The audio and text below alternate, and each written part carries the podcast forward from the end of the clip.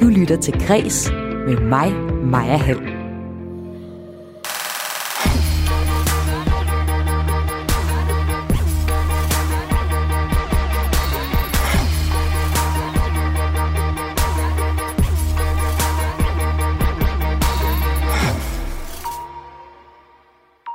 Kastanjemanden, Squid Games og Albert Dyrlund.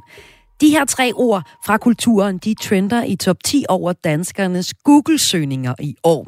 Og vores søgninger, de tegner et billede af, at verden er blevet mindre. Altså, vi ser sydkoreansk tv, så lyder det fra filmekspert Henrik Højer. Men den her tendens, den sker samtidig med, at vi er blevet mere opdelt alligevel, pointerer han. For øh, hvor mange af jer, der lytter med, ved, hvem Albert Dyrlund er? Det skal du måske lige ind og google, ellers så får du svaret lige om lidt, for vores Google-søgninger er første historie her i dit daglige kulturprogram Kreds på Radio 4. Et stort finansfirma i USA fyrede ni 100 ansatte i et fælles Zoom-møde, hvilket får Gitte Jornhøj, der holder foredrag om god opførsel på arbejdspladsen på nettet, til at regere sådan her. Jeg, jeg tabte kæben og tænkte, jeg, jeg, jeg er målløs. Jeg er simpelthen målløs. Det er absolut ikke god etikette. Jeg opdaterer Emma Gades takt og tone til en tid med flere digitale møder med vores andet indslag sammen med Gitte Horns Høj. Sex and the City var en banebrydende og feministisk serie for mange kvinder i 90'erne og 0'erne. Men opfølgerne Opfølgeren And Just Like That, der er premiere på HBO Max i dag, smadrer hele den arv. Det mener Elisa Lykke, der er forfatter og PR-agent. Og hende taler jeg med sidst her i udsendelsen sammen med komiker Jes Busk, der faktisk aldrig har set et afsnit af Sex and the City, før han nu ser And Just Like That. Mit navn det er Maja Hall. Velkommen til Kris.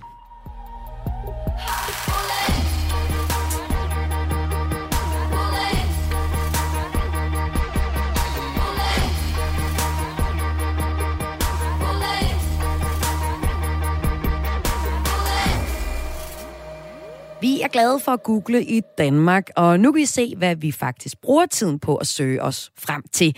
Kulturen spiller en væsentlig rolle, for Kastanjemanden og Squid Game er på toppen over det, vi har googlet os mest til her i år, og det er i den mere alvorlige ende også Albert Dyrby. I dagens udgave af Kreds stiller jeg skarp på, hvad de nye tv-trends siger om os. Og øh, det gør jeg ikke alene, men det gør jeg sammen med dig, Henrik Højer. Velkommen til. Tak. Du er underviser på filmuddannelsen MSP hos VIA i Aarhus og foredragsholder om film, og så også skribent på Filmtidsskriftet. Øh, 6... 16.9. 16.9 var. to af de mest googlede udtryk i 2021 var Netflix-serier, altså Kastanjemanden og Squid Games. Hvorfor er Netflix så meget større end alle de andre streamingtjenester, får jeg lyst til at spørge om?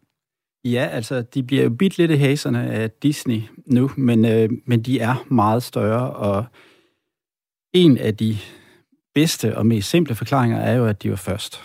Altså, de var langt hurtigere uden de andre, og de var også langt hurtigere til at se potentialet i streaming end øh, de fleste andre. De startede jo egentlig med at sende DVD'er ud til folk, øh, og blev først øh, på et senere tidspunkt en streamingtjeneste, og med, øh, hvad hedder det, øh, de første serier, der kom i, jeg tror det er i 12, der begynder de at producere deres egen serie, og nu producerer de jo en 600-700 stykker om året. Og nogle af de serier, det er dem, vi har googlet os mest til i øh, år i Danmark. Og vi er rigtig glade for, at Google fik jeg sagt, ifølge øh, Global Stats, der udfører mere end 92 procent af de søgninger, som vi danskere gør, de øh, foregår på Google. Så det er vores foretræk. Der er ikke, vi binger ikke så meget. Det gør vi ikke, nej. vi googler.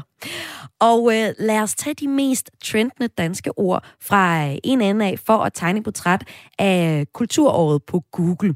Et kulturår, som på Google altså er i seriernes tegn. Og vi starter i øh, Nordic Noir. For er der noget mere dansk end en krimi om en seriemorder og en creepy signatur?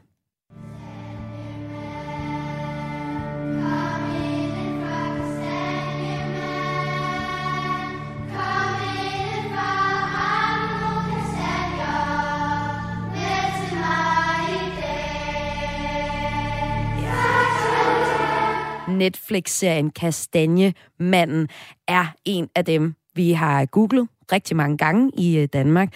Men øh, historisk set, så er det jo egentlig sådan, at vi har tændt for DR og TV2 for at se de store serier. Så er du så Kastanjemanden. Den er på Netflix. Hvad har Kastanjemanden ændret i forhold til vores tv-vaner? Jeg ved ikke, om den har ændret så meget, men den er i hvert fald et, et, et tegn på, eller et bevis på, at det er sket, som vi har snakket om meget længe, nemlig at DR TV2 ikke længere nødvendigvis er stedet, vi vender os, når vi skal se øh, dansk kultur. Øhm, og det er et af de store problemer, kan man sige, i hele vores øh, måden, vi tænker medier på i Danmark, at vi tænker det som noget, som er danskere forbeholdt og producerer indhold til danskere. Det er det ikke længere. Altså Netflix har er blandet sig, og de øh, HBO Nordic har også lige lanceret deres første, deres første danske serie, og der kommer mange flere i, øh, i årene, der kommer. Så, så, så det mediebillede, vi har talt om længe, har forandret sig og er blevet mere diverst. Vi har store tech-giganter i, i USA, der vil være med, lege med. Øhm, det ser vi nu øh, udstanset i øh, Kastanjemandens succes. Den er jo blevet set af de sidste tal, jeg har set, er en 600-700.000 mennesker, og det er jo cirka lige så meget som øh, Ulven kommer, som er DR's seneste søndagssatsning. Kun halvdelen af badehotellet, men alligevel. Ja, badehotellet, den, den trækker stadig en masse folk over på, øh, på TV2. Det er jo så Kastanjemanden. Så er der en anden serie, som figurerer som en af de ting, vi har googlet mest i Danmark i år. Og det er den sydkoreanske, jeg har lyst til at sige, splatter-serie Squid Game.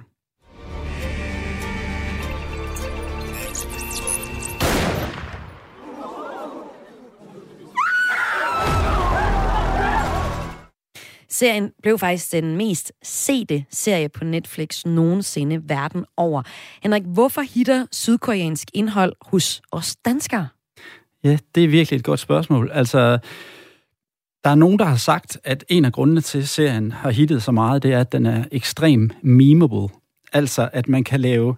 Der er, den har sådan nogle signaturscener, og folk går rundt i nogle træningsdragter, og der foregår nogle ting, som er så langt ude, øh, men samtidig så lette at replikere, altså at lave sine egne udgaver af, at serien jo hurtigt blev et fænomen på TikTok. Og øh, det, at man kan genskabe, lege med øh, motiver fra serien, har i hvert fald været en del af seriens succes. Altså, øh, vi har ikke kunnet undgå, hvis man er på sociale medier, har man ikke undgå, kunnet undgå at støde på den, og dermed så har man også lige skulle tjekke ud, hvad det var for noget. Og, og så er det lige pludselig ligegyldigt, om man ser den, om det serien er fra Sydkorea, eller den fra Brasilien, USA eller Danmark. Vi øh, kan se noget, der, der interesserer os, og så kaster vi os over det, fordi vi har let adgang til det, hvis vi i forvejen har vores Netflix-abonnement. Og det er vel i virkeligheden eksemplet på din hovedpointe, som du trækker ud, når du kigger ned over det, vi har googlet mest i, øh, i år. Altså, at lige pludselig eller ikke lige pludselig, men i år, så er det virkelig tydeligt, at øh, hele verden har den samme film legeplads at være på. Altså det bedste indhold, det er det, der vinder, ligegyldigt om man bor i USA eller i Danmark. Ja, nu siger du det bedste. Det tror jeg ikke altid, man kan definere. Det, det er selvfølgelig en personlig præference, men, men det er fuldstændig rigtigt, at den der globale landsby, man har talt om i, øh, snart 50 år, den, den kommer til udtryk, når man kigger på det her. Altså unge mennesker i Sydkorea, unge mennesker i Australien, unge mennesker i Brasilien, de har set Squid Game, og der er også nogle af deres forældre, der har. Og det gør jo at lige pludselig, at hvis jeg øh, står i en lufthavn og taler med en fyr fra Italien, så har vi begge to et, et eller andet forhold til Squid Game, eller sandsynligheden er der i hvert fald. Men, så, men det er ikke det bedste. Hvad mener du med det? Jamen, jeg mener jo altså... Øh, det er jo ikke alt det, der ligger på top toppen af hitlisterne, der nødvendigvis er den bedste musik. Det kommer lidt an på, hvordan man definerer det bedste. Men, men det er ingen tvivl om, det er det mest populære. Altså, så, sådan, sådan kan man sige. Altså, man kan sige, ting, der udfordrer folk og gør noget end det, andet end det, folk forventer, kan man sige, måske har det sværere, også på en tjeneste som Netflix, men, men der må man faktisk rose Squid Game for at være både politisk og også øh, i sådan måden, den, den, den behandler det der ret politiske stof, som handler om fattigdom og øh, ulighed i det sydkoreanske samfund, gør det i en genre-kontekst, som er horror, som også vil traditionelt afvise rigtig mange mennesker. Så det er faktisk en serie, som, som, øh, som satser, øh, og alligevel har kunne få folk indenfor. Og Henrik, nu bare fordi folk har googlet Squid Game, så er det jo ikke ens betydning med, at øh, rigtig mange danskere nødvendigvis lige har set Squid Game. Det kan jo også bare være nysgerrigheden for, hvad er det, de unge, som du nævner, blandt andet af publikummet til øh, Squid Game. Hvad er det egentlig, de snakker om? Og det er det sidste eksempel også et eksempel på, fordi øh, hvis vi vender blikket væk fra streaming, så skal vi også lige vende et andet mediefænomen. En af Danmarks største YouTube-personligheder, Albert Dyrlund, han blev også googlet rigtig meget i 2021. Det var så desværre de forkerte årsager, vil man nok sige. 28. juli 2021 døde Albert Dyrlund. Han blev 22 år gammel. Sådan her lød det i deres nekrolog over Albert Dyrlund, der ligger på YouTube. Og Albert Dyrlund var næsten udelukkende en stjerne på de nye medier. Så dem, der har googlet Albert Dyrlund, det er nok ikke de unge, der kender ham i forvejen. Det er nok forældregenerationen, som hele den her Google Trendliste på mange måder for mig at se er et udtryk for, det er alle os, der ikke lige vidste, hvem han var, og så skulle vi lige ind og google, hvem var det nu, det var. Men hvad viser det her medieforbrug ud over øh, den pointe os, Henrik Højer? Jamen altså, nu sagde jeg før, at vi, vi, vi kan tale om den globale landsby, men vi må også sige, at, at mediebilledet er også blevet mere opsplittet. Altså, de unge kælder Albert Dyrlund, øh, de har set Squid Game, øh, men hvis du spørger mine forældre omkring 80, så er jeg ikke sikker på, at de ved, hvem han er. Og det vil sige, at de kan ikke gå ud på gaden og tale med de teenager, der bor ved siden af, om det, der er sket, eller øh, det, at Albert Dyrlund er død, fordi at vi har ikke den samme referenceramme. Det kan godt være, at vi har den samme referenceramme som dem på vores egen alder med de samme interesser som os i Sydkorea og Italien, men vi har ikke nødvendigvis de samme referencerammer som naboen eller dem, øh, der, der er en anden generation af os selv. Så, så samtidig med, at man kan sige, at der sker, finder en samling sted, så, så sker der også en enorm spredning. Og det betyder jo også, at, at mange af de her streamingtjenester, YouTube er jo også en form for streamingtjeneste, kan man sige. De øh, har rigtig meget blik på, hvad det er for nogle målgrupper, de henvender sig til, og man kan forestille sig med tiden, at det bliver mindre, endnu mere skarpe på øh, og, og får hver sit publikum. I hvert fald nogle af dem. De største, de vil forsøge at ramme os alle sammen. Sådan lød analysen fra dig, Henrik Højer. Tusind tak, fordi du var med her i Kreds på Radio 4. Velbekomme. Filmekspert og underviser på filmuddannelsen MSP hos VIA University College og foredragsholder om film og skribent hos Filmtidsskrift. Og nu snakkede jeg her om Google Trend-listen. I toppen af den, der ligger EM som det ord, vi har øh, googlet mest. Så er der coronatest, Christian Eriksen, indefrostende feriepenge, coronapas. Så er der øh, GameStop-aktier bare GME-stok, som er, er meget øh, googlet, og så er der vaccinationskalender, så kommer kastanjemanden Albert Dyrlund og Squid Game i bunden over det, vi har googlet allermest i år. Eller man kan sige, det er jo ikke, fordi vi har googlet allerflest gange, fordi Google mod, mod, øh, måler ikke nødvendigvis på de søgninger, der er foretaget flest af. Her vil søger som Facebook, YouTube og, og så videre være i top, skriver TV2. Derfor så laves den her undersøgelse ud fra de søgeord, der tegner øh, mest i popularitet, altså dem, som trender, som Google kalder det. Du lytter til Græs med mig, Maja Hall.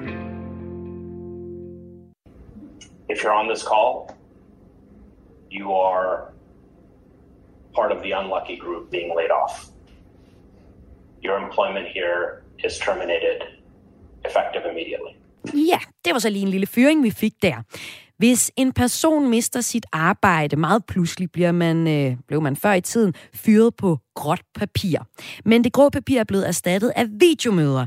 Det var tydeligt, da det amerikanske firma Better.com tidligere på måneden fyrede 900 ansatte.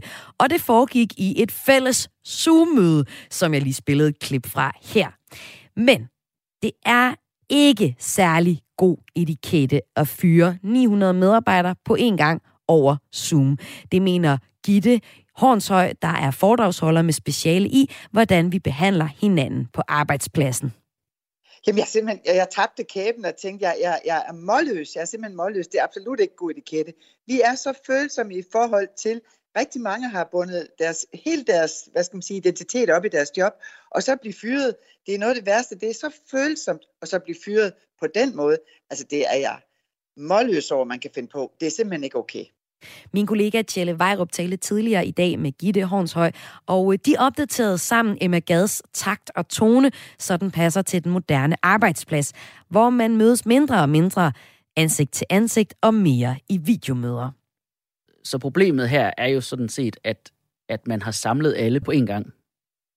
Ja, der, der, er ikke, der er ingen tvivl om, at virksomheden har tænkt, om de er jo alle i samme båd, så det kan de jo godt tåle, og det må være helt okay. Men det er simpelthen for følsomt til, at man gør det på den måde. Det er, altså, og, og det er uanset om det er corona eller alt muligt andet, det er simpelthen ikke måden i min verden i hvert fald. Nå, så man føler sig måske sådan lidt udstillet øh, foran alle andre. Ja, jeg synes, jeg synes, det er det samme, som, som hvis du øh, får skæld ud, og der, hele klassen hører på dig i en skole og sådan noget. Du har ikke, der er ingen mennesker, der har brug for på, på den måde at miste noget. Altså, vi er så følsomme mennesker, det bryder vi os simpelthen ikke om. Mm. Sådan men, er det bare. Men så, så har vi jo, hvad, hvad, hvad gør man ikke? Hvad er så god etikette, øh, når man skal fyre en person? Øh, øh, uanset om det så er øh, digitalt eller øh, øh, med fremmøde? Jamen for det første, så skal det helst allerhelst være ansigt til ansigt. Og det er så følsomt igen, at ja, man skal lægge sine ord rigtigt, og man skal give en enormt god forklaring på, at man er i den her situation.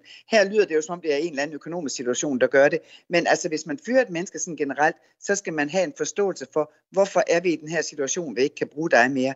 Fordi det er redselsfuldt at blive afvist på alle mulige måder. Det er sådan set ligegyldigt, om det er arbejde. Men det at føle sig afvist, og det at føle, at man ikke dur til noget, det er ikke en rar følelse. Så man skal være meget nænsom, når man gør det her. Mm.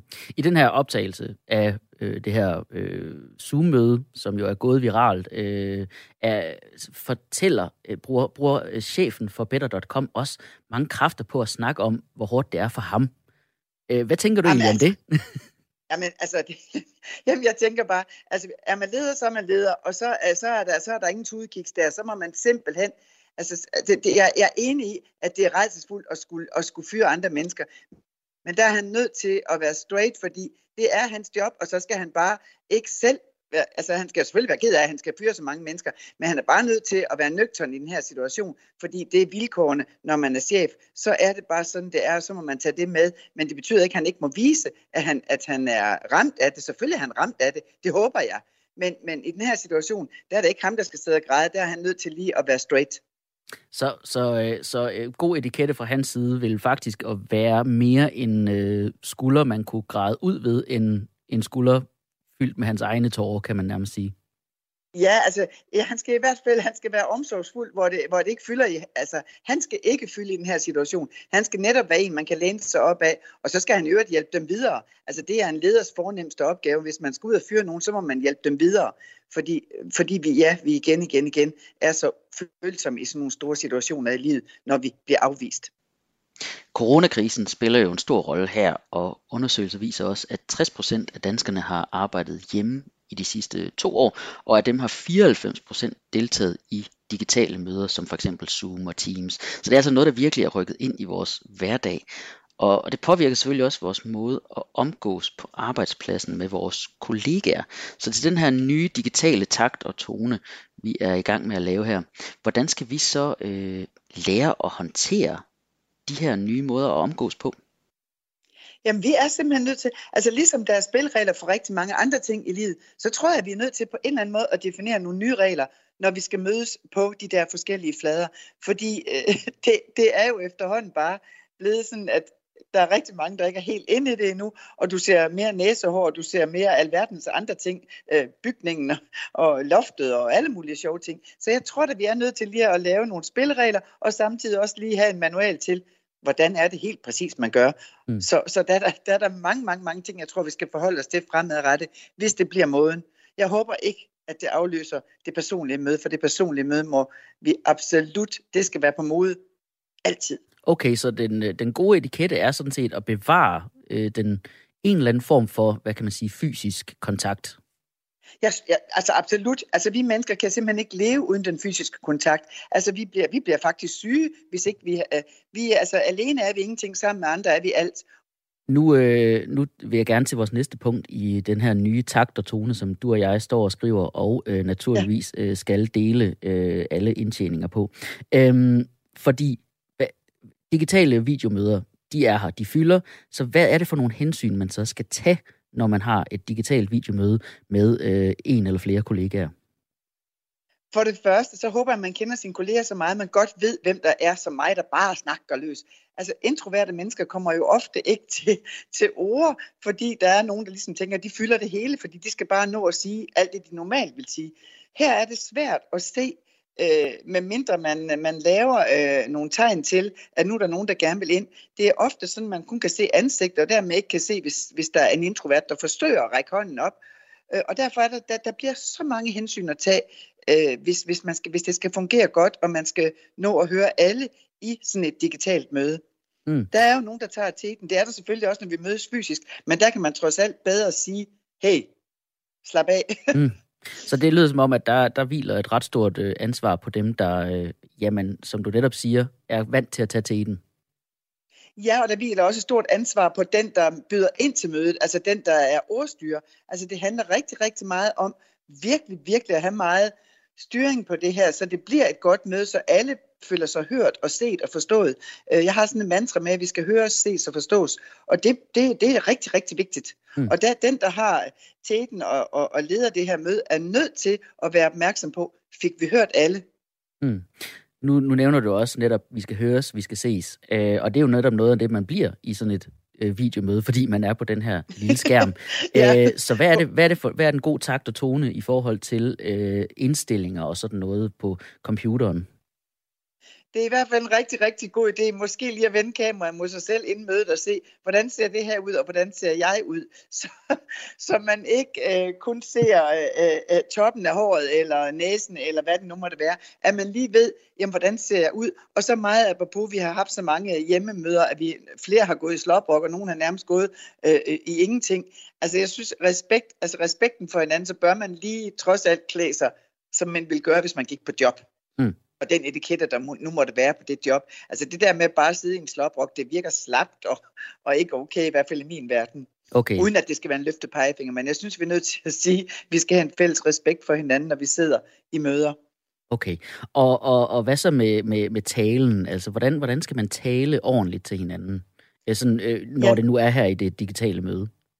Ja, altså jeg, jeg har selv et meget ordfølsomt menneske. Jeg har, har det rigtig, rigtig svært med bydeformer, og det hele taget med, hvordan vi taler til hinanden. Jeg synes, man skal være enormt meget omsorgsfuld. Altså man skal på en helt anden måde lægge sine ord, fordi når man sidder der, hvor man der bliver tændt og slukket for mikrofoner, så, så, så er det faktisk en lille smule stressende situation for mange, så man kan godt komme til at tale måske knap så øh, hensynsfuldt, som man ville, hvis man sad i et møde eller mm. knap så opmærksom måske. Og man skal også huske at være anerkendende øh, i, et, et, et møde. Det, det, det, det, det synes jeg virker ret stærkt, når man sidder til et digitalt møde, at man også er anerkendende i forhold til, ja, de der måske ikke kommer til ord øh, så ofte, at man ligesom også måske selv siger, hvad mener du Peter eller Inga, eller hvad de nu måtte hedde rundt i, i mødet. Mm.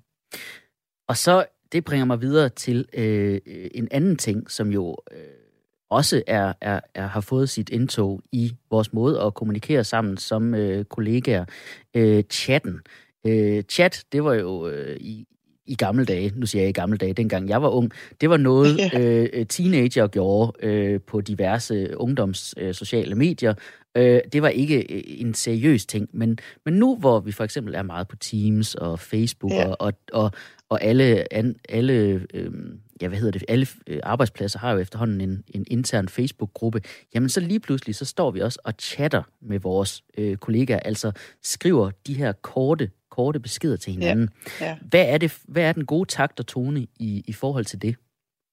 Men det er faktisk også det, der er sket, at vi er på så mange flader og indtræer, mellemtræer og nogle andre træer, at vi efterhånden øh, stresses så meget, at vi måske kommer til nogle gange netop at, at, at, at forkorte sproget og også skal man sige, altså hvor vi glemmer det der smukke sprog, vi egentlig alle sammen er udstyret med, øh, det kan godt blive meget, meget fladt og meget øh, kort, og, og, og rigtig mange mennesker bruger jo rigtig meget tid på at tolke på nogle meget korte beskeder. Og ja igen, vi er nogle følsomme væsener, så vi kan sidde og fuldstændig tolke os halvt ihjel over, hvad mente han med det, hvad mente hun med det. Og derfor skal vi være meget opmærksomme. Og så skal vi jo også sige, har jeg brug for at sende den her chat? Er den vigtig? Fordi, og så skal vi nogle gange også gør det så trods alt enkelt, at vi ikke smider om os på arbejdspladser med masser af buzzword, fordi vi også gerne vil lyde kloge. Altså, så, så det er en helt kirkegårdssætning, vi nogle gange sender, så vi skal starte med at tænke, hvad står der? Altså, vi kan næsten ikke overskue det der. Vi får på så mange, der er jo ikke, der er utallige flader, vi kan, vi kan, man tør jo knap nok tænde for både det ene og det andet, fordi det rasler ind med messenger og chat og, altså, chat og så videre. Så, så et eller andet sted, så skal vi lige blive enige om, har vi brug for at sende det her? Er det en vigtig information, også på en arbejdsplads? Der er nogen, der bare sådan elsker at sende i flæng øhm, de der Excel-aktier, der bare vil have styr på alting. Tænk på, er den vigtig, eller er det bare mig, der har noget UCD, så jeg er nødt til at sende? Vi, vi skal være opmærksom på, om vi behøver den der strøm af mm. beskeder. Okay, så det der med at finde en mellemvej mellem øh, øh, altså ikke at sende ekstremt lange øh, buzzword-fyldte beskeder, men heller ikke at være sådan for øh, øh, konkret, at du ved, ligesom et OK punktum kan tolkes sådan lidt øh, forskelligt. Ja, altså for, i mit eget liv, der kan jeg jo sende en fantastisk besked til min mand, som nærmest virker som om han har været på morsekurs, hvor jeg får bare en tommeltot. Ja. Der kunne jeg godt lige tænke mig et par hjerter også. Så ja, øh, i, i, selvfølgelig på arbejdspladsen skal vi ikke sidde og sende hjerter rundt, og slet ikke i alle de her MeToo-tider. Men det ændrer bare ikke ved, at, at vi har sådan forskellige måder at kommunikere på. Og hvis ikke vi kender afsender og modtager godt, så skal vi lige vide, at nogle af dem, de tolker og tolker og tolker. Mm. Er det så, er det så en, en, en god løsning, en god takt og tone i forhold til at skulle kunne chatte med sine kollegaer, er at vide lidt mere om, jamen, hvad den enkelte, øh, øh hvordan den enkelte håndterer sig? Øh, og Jeg tænke... synes helt generelt, at vi skal være mere opmærksom på hinanden og, og, og, og tænke, tænke rigtig meget på, jamen kan den her, altså der er jo nogen, der kan tåle masser af ironi, der er nogen, der kan tåle sarkasme, der er nogen, der kan tåle hvad som helst, men der er også andre, der simpelthen bare bliver forvirret af en besked, og kan jeg bruger meget tid på, hvad, hvad, hvad betyder det her? Øh, øh, så, så derfor, øh, man skal tænke, generelt skal man tænke sig om i al form for kommunikation, og det er jo egentlig ligegyldigt, om det, om det er på de forskellige digitale flader, eller det er generelt, når man bare mødes. Man, vi skal tænke os om, skal være opmærksom på hinanden. Det var altså en opdateret version af Emma Gads bog Takt og Tone fra 1918, så den passer til en arbejdsplads med masser af digitale møder. Og grunden til, at du fik den, det var, at det amerikanske finansfirma Better.com her i december fyrede 900 ansatte i et samlet møde på Zoom. Noget, som Gitte Hornshøj altså ikke synes er god etikette. Diktøren, der stod for fyringen, har siden her for neden undskyld for måden, han gjorde det på. Du lytter til Græs med mig, Maja Hall. I dag er der godt nyt til alle, som tilbage i 90'erne og 0'erne fulgte med i den ikoniske serie om fire New Yorker-veninder i Sex and the City. I dag får opfølgeren med titlen And Just Like That premiere på HBO Max. Og her er veninderne Carrie, Miranda, Charlotte tilbage i New York City for at shoppe og tale om mænd. Excuse us. Hmm. Hi. Carrie? Is that Bitsy Von Muffin? Carrie! Excuse me. Yep, that's Bitsy. I can't believe it. I cannot believe it. Oh, it's been forever. And Just Like That har dog premiere uden den populære karakter Samantha, den fjerde veninde, som ikke medvirker i den her nye serie. And Just Like That har været længe ventet, men alligevel er mine to gæster i dag ikke særlig begejstret for den. For sex, hvor Sex and the City var en øh, banebrydende og feministisk serie for mange kvinder i 90'erne, så smadrer And Just Like That hele den arv. Det mener min ene gæst i dag, og det er dig, Elisa Lykke, PR-agent, og blandt andet forfatter til bogen Kvindefantasier. Velkommen til Kreds. Tusind tak. Og også velkommen til dig, Jes Busk. Tak for det. Du er komiker, og så har du øh, set den serie, vi skal snakke om i dag, og øh, vi skal høre, hvorfor du hellere vil se på en kælervase, end at se endnu et afsnit af den her serie. Men inden vi kommer til jeres vurdering af serien, så lad os lige starte med at gå et skridt tilbage. Og øh, Elise Lykke, helt kort er ja. til at starte med. Hvad er dit forhold til Sex and the City? Jamen, altså det har jo på mange måder været, som du selv nævner, for mig var det vanvittigt banebrydende. Det var jo en nærmest, øh, du ved, en ny feministisk kamp, hvor det var, at vi viste, at kvinder kan selv, vil selv, tør selv, og ligesom tog monopolet, ligesom jeg lidt gør med mine bøger, fra mænd i forhold til, hvad det er, man øh, gør som kvinde. Så det var, hvis det skulle være meget kort. Så derfor så er jeg jo dybt skuffet over den her. det smadrer det hele. og øh, Jesper, Altså, øh, hvad er dit forhold til serien? Du har ikke set rigtig noget af Sex and the City tidligere, men hvad har du sådan Nej, jeg, har, jeg har aldrig set et helt afsnit. Jeg er godt klar over, at den fandtes. Jeg har også øh, set øh, øh, kvinderne der, skuespillerne øh, på, altså på nettet, og hvis de var der, men jeg, jeg er ikke helt klar over, hvad, hvad det egentlig drejer sig om. Jeg har aldrig kommet ind i den der, øh, så øh, det er et helt nyt univers for mig, og åbenbart et andet univers, end, end det plejer at være, så ja. Og derfor er det også sjovt at høre dit forhold til den her serie, eller i hvert fald, hvordan det har været at se første afsnit. Altså, Sex and the City blev øh, vist første gang på amerikansk tv i 1998 og sluttede så i 2004. Og udover det, så er der lavet to film om Carrie og veninderne. Jeg har allerede afsløret, at I ikke er begejstrede for serien, men øh, Elisa Lykke, vi skal lige have forhistorien på på Sex and the City. Du øh, siger, at, at den originale serie, den var banebrydende, og så havde den også en masse feminisme i sig. Hvordan havde den det, Lisa? Jamen, jeg synes, altså det var i det hele taget, det var fire kvinder, vi havde lavet, altså den lidt klassiske stereotype, vi viser fire forskellige kvinder, det var lige før, de havde fire forskellige hårfarver, men der var jo en, en spejling og en identifikation, altså jeg øh, var jo ligesom, da jeg var barn, der var jeg øh, Frida i ABBA, og i den her, der var det ligesom mig, der var Samantha. Jeg kunne spejle mig i en kvinde, der gjorde, som det passede hende, hun havde lyst, øh, hun, hun dyrkede sex med de mænd, hun havde lyst til, også selvom det var fem forskellige på en uge, uge. Hun var øh, PR-agent, hun var selvstændig, hun havde bare hele sit liv øh, liggende for fødderne af sig. Det her sådan, venindeskab var som en hellig gral. Der var ikke nogen, der kunne bryde, det, altså, bryde igennem det her venskab, som de her fire kvinder.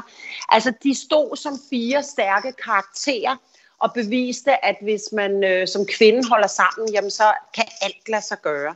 Ja, så... så øh, Ja, jeg synes bare, det var en, en vidunderlig øh, måde at vise øh, fire forskellige typer kvinder på. Ja, og så betød, øh, altså, sex hedder den jo, Sex and the City, men så betød single-livet, den fik også, den fik, det, fik, det var fedt at være single i øh, Sex and the City. Det fik ligesom en anden betydning, når man øh, så det. Er det ikke rigtigt? Lige præcis. Jo, det gjorde, og, man, øh, og, og det der med at være sølle single, det løftede de også op på et andet niveau, at det behøvede man overhovedet ikke at være. Så du ved, den der, sådan, hvor at, øh, vi, vi, vi brød ud af den der sådan, far, mor og børn, det helt rigtige regelsæt omkring, sådan er man kærester med nogen. Jamen, øh, det var det også inden at, at ryste lidt i, i forskellige grundvold. At, og det var bestemt ikke sølle at være single. Og så gjorde Sex and the City New York ekstremt hot.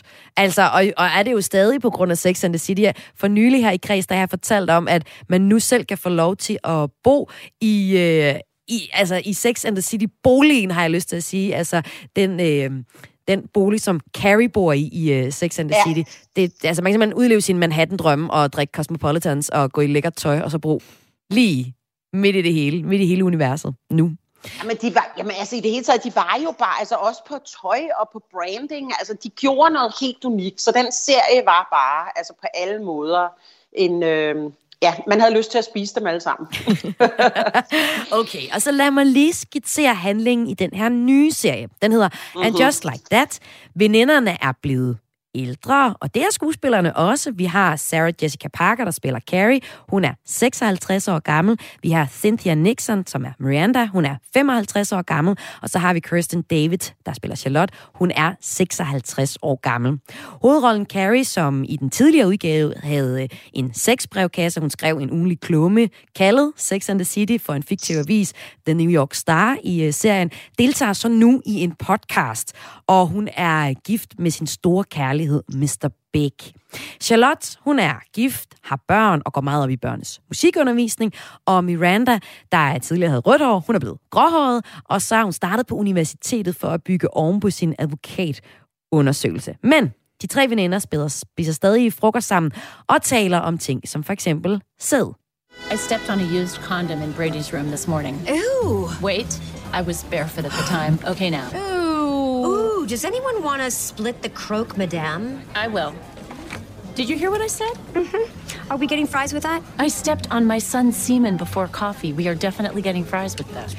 Der er dog en karakter, som ikke er med i den nye udgave her, og det er veninden Samantha. Og det er jo en, du identificerer dig med. Øh, hvorfor, altså, Elisa, hvor, hvor, hvad betyder det for dig, at hun ikke er med i serien nu? Jamen altså, der mangler bare den der sidste brik. Altså man bliver ved med at sidde med det her meget rode puslespil, og man, man kan bare hele tiden mærke, at der mangler noget. Og det er jo Samantha, det er hele den her, nu det er tre mennesker, der er i parforhold, Det havde Samantha højst sandsynligt ikke været, hvis det var, at vi havde fortsat serien, som vi kender den. Øh, så nu er det blevet meget sat og meget kedeligt. Og Carrie er jo blevet simpelthen så sippet. Øh, vi oplever det flere gange i, nu har jeg så set to afsnit, vi oplever flere gange, at hende, som har været frimodig igennem alle årene og har skrevet åbent om sex, nu ikke kan sidde og øh, lytte til, at øh, Mirandas søn har efterladt et sædfyldt kondom. Og øh, i øvrigt i en podcast kan hun ikke snakke om onani. Og det er jo simpelthen en dobbeltmoral, som er så typisk amerikansk, så jeg får tyndt spyt i munden. Så øh, allerede der, der har, vi, øh, der har vi smadret serien med en stor flammekaster. Ja, ved altså, at øhm. Samantha, hun for eksempel ikke er med i serien. HBO Max-chefen uh, Casey Blois har selv været ude med en, jeg vil sige, ret vag forklaring på, hvorfor at Samantha ikke er med. Hun, har, hun, hun sagde, uh, ligesom i det virkelige liv, så kommer der mennesker ind i dit liv, og mennesker forlader dit liv. Venskaber forsvinder, og nye venskaber starter. Ja. Det handlede jo om økonomi, men den, det er jo en helt anden historie. Øh, altså hun valgte jo ikke at ville være med, øh, fordi at der har været økonomiske problemer, og så har de vist heller ikke været super gode venner. Så det er den rigtige historie. Men, øh, men hun mangler ganske enkelt. Jeg synes hele hendes energi og hendes måde både at arbejde på og, og leve livet med og uden mænd og uden børn, det, det, det mangler simpelthen bare i, den her, i det her sådan, trækløver, som det er nu. Men det har serieskaberen jo så forsøgt at skrive ud af det. Vi får lige her et lille klip fra serien, hvor Carrie og Miranda taler om, at Samantha ikke længere er en del af vennegruppen. You know, it is kind of like she's dead, Samantha. We never even talk about her. Well, what is there to say? I told her that because of, you know, what the book business is now, it just didn't make sense for me to keep her on as a publicist. She said fine and then fired me as a friend. She didn't fire you. Okay, she stopped returning my calls. Yes, Bush, du har aldrig set den originale Sex and the City, og du siger, at den her scene, hvor de snakkede om Samantha, virkede ret underlig på dig. Hvorfor det? Ja, men øh, uden forudsætninger der, så, så satte jeg mig til at se det, og, øh, og tænkte, øh, jeg kunne ikke finde ud af, om det var en øh, dyb, dyb satire over amerikanere, eller øh, kvinder, eller øh, jeg vidste simpelthen ikke, hvad jeg skulle med det. Og så synes jeg, at øh, specielt den åbningsscene, der er, der, der åbner de med at, at forklare en hel masse, øh, i stedet for at, at lave noget filmfortælling. Jeg, jeg synes simpelthen, når man, man kan se på det, det er en dyr, en dyr produktion, og, og det hele er i orden, og lys og tøj og hår og, og alt muligt, og dyre skuespillere, men jeg synes sgu, det var dårligt lavet, fordi øh, jeg sad bare der og følte mig udenfor, må jeg ærligt indrømme. Og det kan selvfølgelig også være, det var meningen, men, men øh, ja, det, det var noget mærkeligt noget, at få forklaret det hele helt fra starten af. Og Elisa, som du også sagde, så er du virkelig træt af, at Samantha lige præcis ikke er med, for det er en karakter, du synes, der gav rigtig meget til dynamikken mm. i, uh, i det gamle Sex and the City. Men nu er det jo altså den nye opfølger, And Just Like That, der får premiere på HBO Max i dag. Og uh, som uh, jeg to mine gæster i dag her i Kreds har set her til øh, formiddag, sådan at øh, I kunne fortælle, hvad I mener om den. Og med mig har jeg mm. altså Elisa Lykke, der er PR-agent og blandt andet forfatter til bogen Kvindefantasier, og også Jes Busk, der er komiker, og aldrig har set Sex and the City, men I faktisk også har arbejdet med film, så du har også en ekstra øh, pointe i forhold til det. Ja da. Vi skal ind i vurderingen af serien. Elisa Lykke, du siger, at det er en serie, der slet ikke er med tiden, og som portrætterer kvinderne som boomer. Hvordan gør ja. den det? Ja, og det er, jo, det er jo sådan lidt pudsigt at bruge ordet boomer, fordi det plejer jo at være de gamle, der ligesom boomer de unge. Men jeg synes, der er sådan et eller andet misforstået i hele det her. Det er, at de her kvinder, i dag, kvinder i 50'erne, de er super vibrante, det er de nye 30'ere. Her, der bliver det i tale sat hele tiden, at kvinder i 50'erne, de opfører sig som nogen på 85. Vi skal hele tiden høre om gråt hår, der bliver i talesat, at man øh, ikke kan holde sig, at man er ved at tisse i bukserne, at man ikke kan holde sig. Øh, Mirandas mand har høreapparater, kan stort set ikke høre noget. Øh, øh, hvad hedder det, selveste Carrie har lidt ondt i ryggen og skal masse, have masseret ryg. Jeg synes, at de boomer simpelthen kvinder øh, i 50'erne noget så voldsomt, og det er jo en kæmpe diskrepans, når man tænker på, at de altid har hyldet kvinder, uanset alder, uanset valg. Og nu er det så forkrampet en fortælling om, at nu skal vi huske på, hvor gamle de er blevet. Og jeg synes simpelthen, altså det er slet ikke, det er ikke serien værdigt, det er ikke kvinder værdigt, og de taler ned til kvinder, der køber pomfritter, som om, at det er crack, de har købt af, uh, nu har de købt nogle greasy pomfritter. De taler imod alt, hvad kvinder står for i dag. Jes Busk, jeg ved, at du også synes, at øh, de, er, de her 50-årige kvinder er enormt gamle at se på. Så øh, ja, for, det, det ja. Elisa siger her, det må være genklang for dig. Jamen altså, jeg synes ikke, det lignede kvinder i 50'erne. Jeg synes, det lignede kvinder i 60'erne. Og øh, det, det overrasker mig lidt, da, da de, ligesom, man ligesom kunne forstå, hvor gamle de var. Altså, det er jo sådan en prinsesse-tv, hvor, hvor alle har det pæneste tøj på, men så er det nogle enormt gamle prinsesser, kan man sige. Og det, der også sådan virkede mærkeligt på mig, var, at de, de problemer, de har, som måske er de amerikanske, øh, det ved jeg ikke, men, men det, det virker som sådan nogle teenage-problemer, det der med lige præcis, som, som, øh, som også blev nævnt, at, at hun ikke vil tale om onani, ikke? Altså, jeg, jeg, jeg kender sgu ikke nogen, der gider at snakke om onani. Det er ligesom noget, man er færdig med, når man, når man går ud af puberteten, så er der ikke nogen, der gider at snakke om det mere.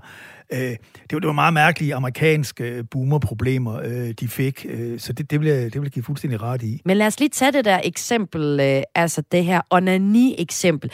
Det her, det er fra en scene, hvor Carrie er inde og optage en podcast, hvor hun netop bliver spurgt ind til onani. What about you, Carrie? oh, me what? What? What? Oh, what about what about me? Oh, uh, oh, oh, you ask you're asking me about about masturbation. Yes, I'm I'm asking you about masturbation. Particularly you. Do you masturbate? Uh, I would like to buy a valve, please. sorry. I don't I don't know what that means. Um, okay. Yes, sorry. Let's see. Oh, yes, I'm here. Okay. Yes, go. I'm here. Yes. Um, have you ever masturbated in a public place? Uh, well, uh, not since Barney's closed. Hmm. Uh, what's Barney's? Lød det altså her fra Carrie i And Just Ej. Like That. Ja. I synes, det er irriterende? Ej, nej, nej. Jamen, jamen altså, hun har, hun har en sexbrevkasse, eller har haft en, ikke? Og en podcast, hvad hun alle sammen har, ikke? Og så, altså, og så får hun sådan et spørgsmål, hun vil bare, normalt vil bare sige, jeg triller lidt med ærten, og hvad så? Kom videre. Altså, øh, det, det, det er øh, så forstilt, det der. Jeg synes simpelthen, det er dårligt skrevet. Jeg forstår ikke, at, øh, at det er så dårligt lavet, når, når det er bragt op til at være sådan efterfølger af, af, en, af en klassiker. Øh, der er jeg sgu lidt skuffet. Elisa Lykke, hvad, hvad vil du gerne have hørt øh, Carrie svare til spørgsmålet, onanerer du? Jamen, så vil jeg da have sagt hele tiden. Altså, ja, hun skulle da se, og selvfølgelig, og jeg, jeg onanerer, fordi jeg bruger det som research til mine klummer, og jeg havde gået ind i den. Jeg forstår ikke, hun ikke går ind i den. Hun har, hun har berørt alle områder, der handler om sex i de 20 år, der har været Sex and the City, og nu sidder hun pludselig og øh, opfører sig som en øh, bonert gammel jomfru, og, og det passer ikke. Og i øvrigt bliver der også i talsat på et tidspunkt, som om uh nej, podcast, det der nye, og hvordan går det med den der Instagram? Altså du ved, det, alt bliver simpelthen i talsat. Altså den kunne have været lavet i 1980, ja. og jeg, øh, den taler simpelthen ned til kvinder, og jeg synes, det er så ærgerligt, når det er, at den har haft det grund-DNA, den har haft. Jeg er dybt skuffet. Hvad siger du til uh, Jes pointe med, at de overhovedet ikke burde snakke om onani, for det er noget, som teenager snakker om?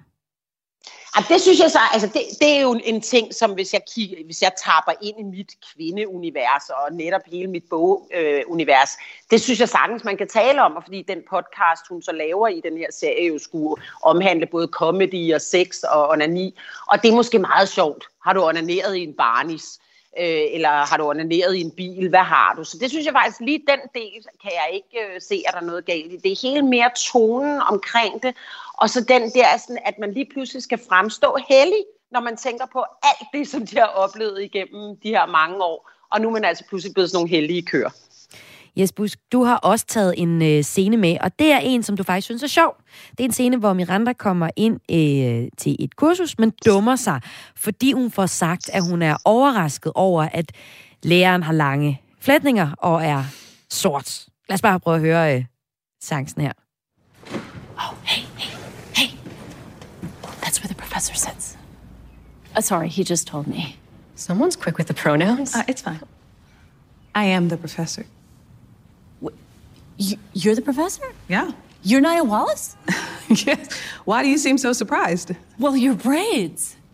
A law professor can't have hair like mine? Why is that? Oh no no no! I didn't I didn't mean because of the braids. I was I was I, I was just thrown because the braids are, are so different than the hair in your photo on the Columbia website. My comment had nothing whatsoever to do with it being a black hairstyle. I, I knew that you were black when I signed up for this class. Uh, that was important to me.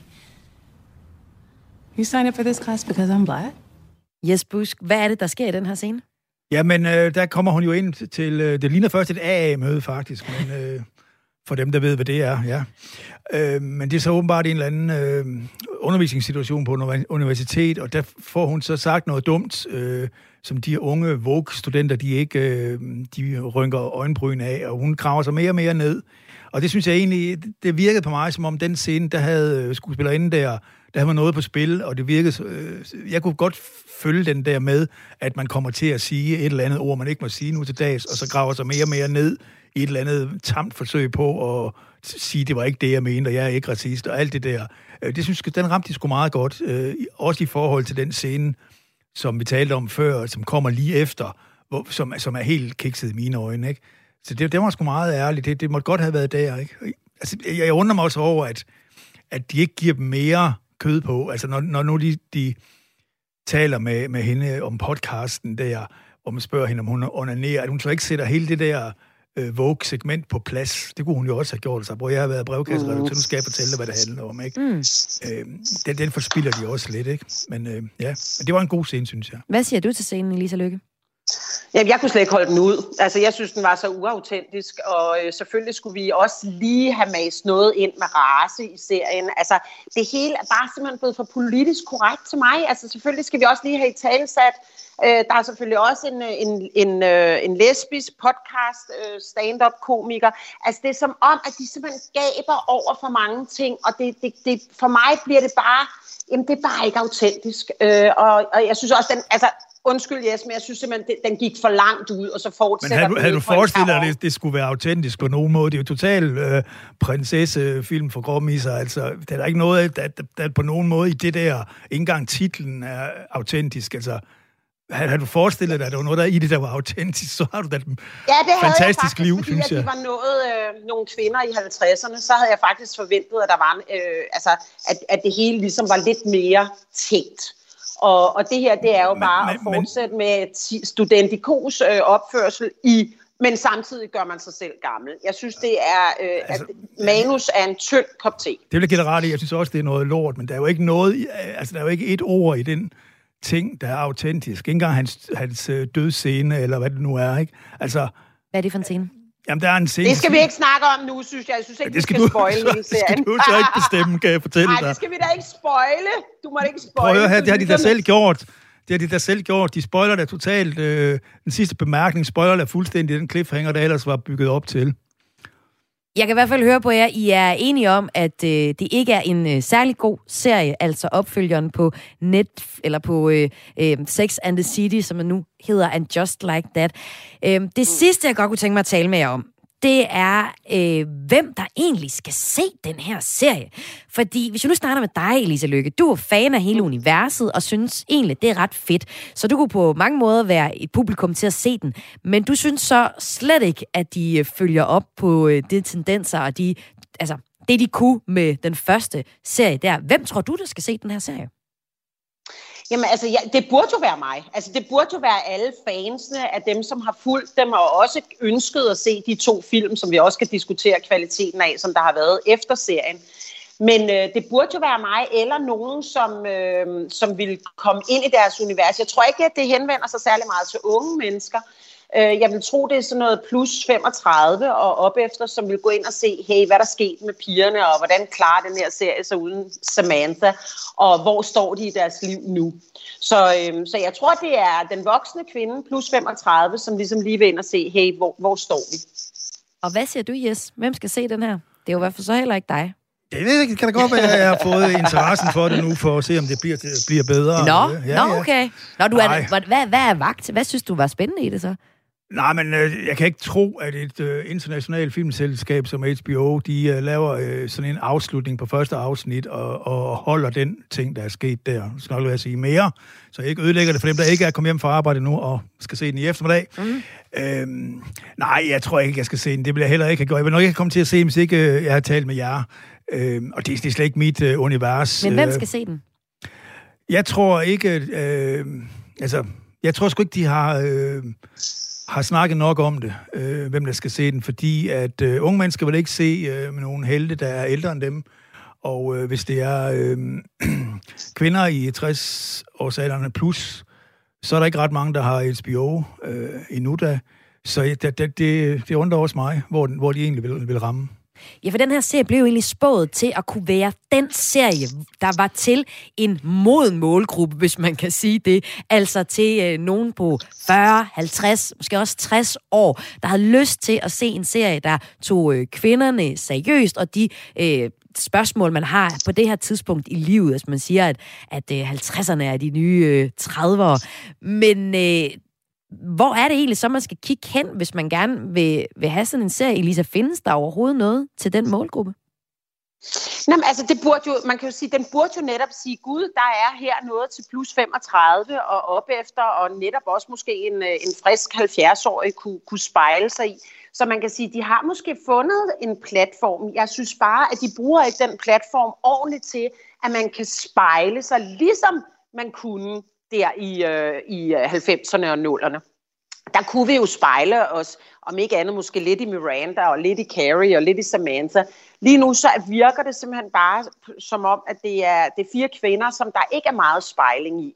Og, og det tror jeg hverken en 60-årig, eller en 70-årig, eller 35-årig vil kunne, fordi at det, er, at det, det ligesom det hele er bare så uautentisk, og det øh, har jeg altså ikke altid synes, at øh, det har været. Også at, at der skal tales om, at man har gråt hår, i stedet for at man bare åner det. Der skal tales i, at man bestiller pomfritter. Der skal tales i høreapparater. Jeg synes simpelthen, at de, øh, de har ikke rigtig talt om, hvad det er, de vil med den her serie. Sådan lød det her i øh, analysen eller anmeldelsen, hvad vi nu skal sige, af And Just Like That, altså efterfølgerne til Sex and the City, som udkom i dag på HBO Max. Tusind tak for dig, fordi at du, Elise Lykke, PR-agent og blandet forfatter til bogen Kvindefantasier, og du, Jes Busk, vores komiker, havde lyst til at bruge formiddagen på at se øh, første afsnit i den nye serie. Tak. Om, tak, tak fordi du måtte være med. Om end I ikke synes, den var så god. skal, skal I se næste afsnit? Ja, yes, skal du se det næste afsnit? Nej, jeg tror ikke. Ej, det tror jeg ikke. Hvad, hvad med dig, Lisa? Set, jeg har set, jamen, jeg har set det uh, to afsnit. Okay. Øh, og altså, der, der er jo masser af coming up, også lidt, øh, lidt bygget op. Altså, der er jo også noget alkoholisme på vej og sådan noget. Den er meget tydelig. Ah, så kan så, gå med at se den. Ja, men der er meget, øh, der, der er øh, AA-møde coming up, som du okay. nævnte før. Så, øh, men, men jeg forstår så der heller, er, jeg forstår heller ikke rigtig, hvorfor den første var fed, Sex and, Sex and the City. Det kan være, at jeg skulle se den. Det kan være, det der, du skal starte. Ja. skal du starte med, ja. yes. Den tror jeg, du vil elske. Okay. Sådan lød opfordringen. Tusind tak, fordi I var med her i Kreds i dag i hvert fald. Så lidt. Hej. Du lytter til Kreds med mig, Maja Hall. Og jeg slutter udsendelsen i dag med et lille julenummer, fordi en opdateret hitliste viser, at de to numre, som danskerne lytter allermest til lige nu, Dram, dram, dram. Det er selvfølgelig Wham med Last Christmas og Mariah Carey med All I Want for Christmas Is You. Måske ikke rigtig nogen surprise, men i hvert fald sige, hvis der er nogle musikere derude, der tænker, nu skal jeg da lige sende min nye single på gaden, så er det et rigtig dårligt tidspunkt, fordi det er altså de her to julehits, som vi kan se, at danskerne suverænt lytter aller, aller mest til. Og det er Last Christmas med Wham, der er den, vi lytter aller, aller, aller mest til. Det er en udgivelse fra 1984, der i dag topper hitlisten. Nummeret, øh, altså, nummeret har, har til tilbragt fem uger i streg som nummer to på de engelske hitlister, og øh, toppede faktisk aldrig de engelske hitlister dengang, øh, da det kom frem, men øh, nu ligger den på øh, førstepladsen, og den nåede endelig førstepladsen på hitlisterne i England i 2020. Der lå den så til gengæld også i 8 uger. Det er i øvrigt også den mest succesfulde julesang nogensinde i Tyskland, og jo altså også den, som vi er rigtig, rigtig glade for at høre herhjemme. Så hvis du ikke har fået lyttet til den i år, så er den her Wham! med Last Christmas.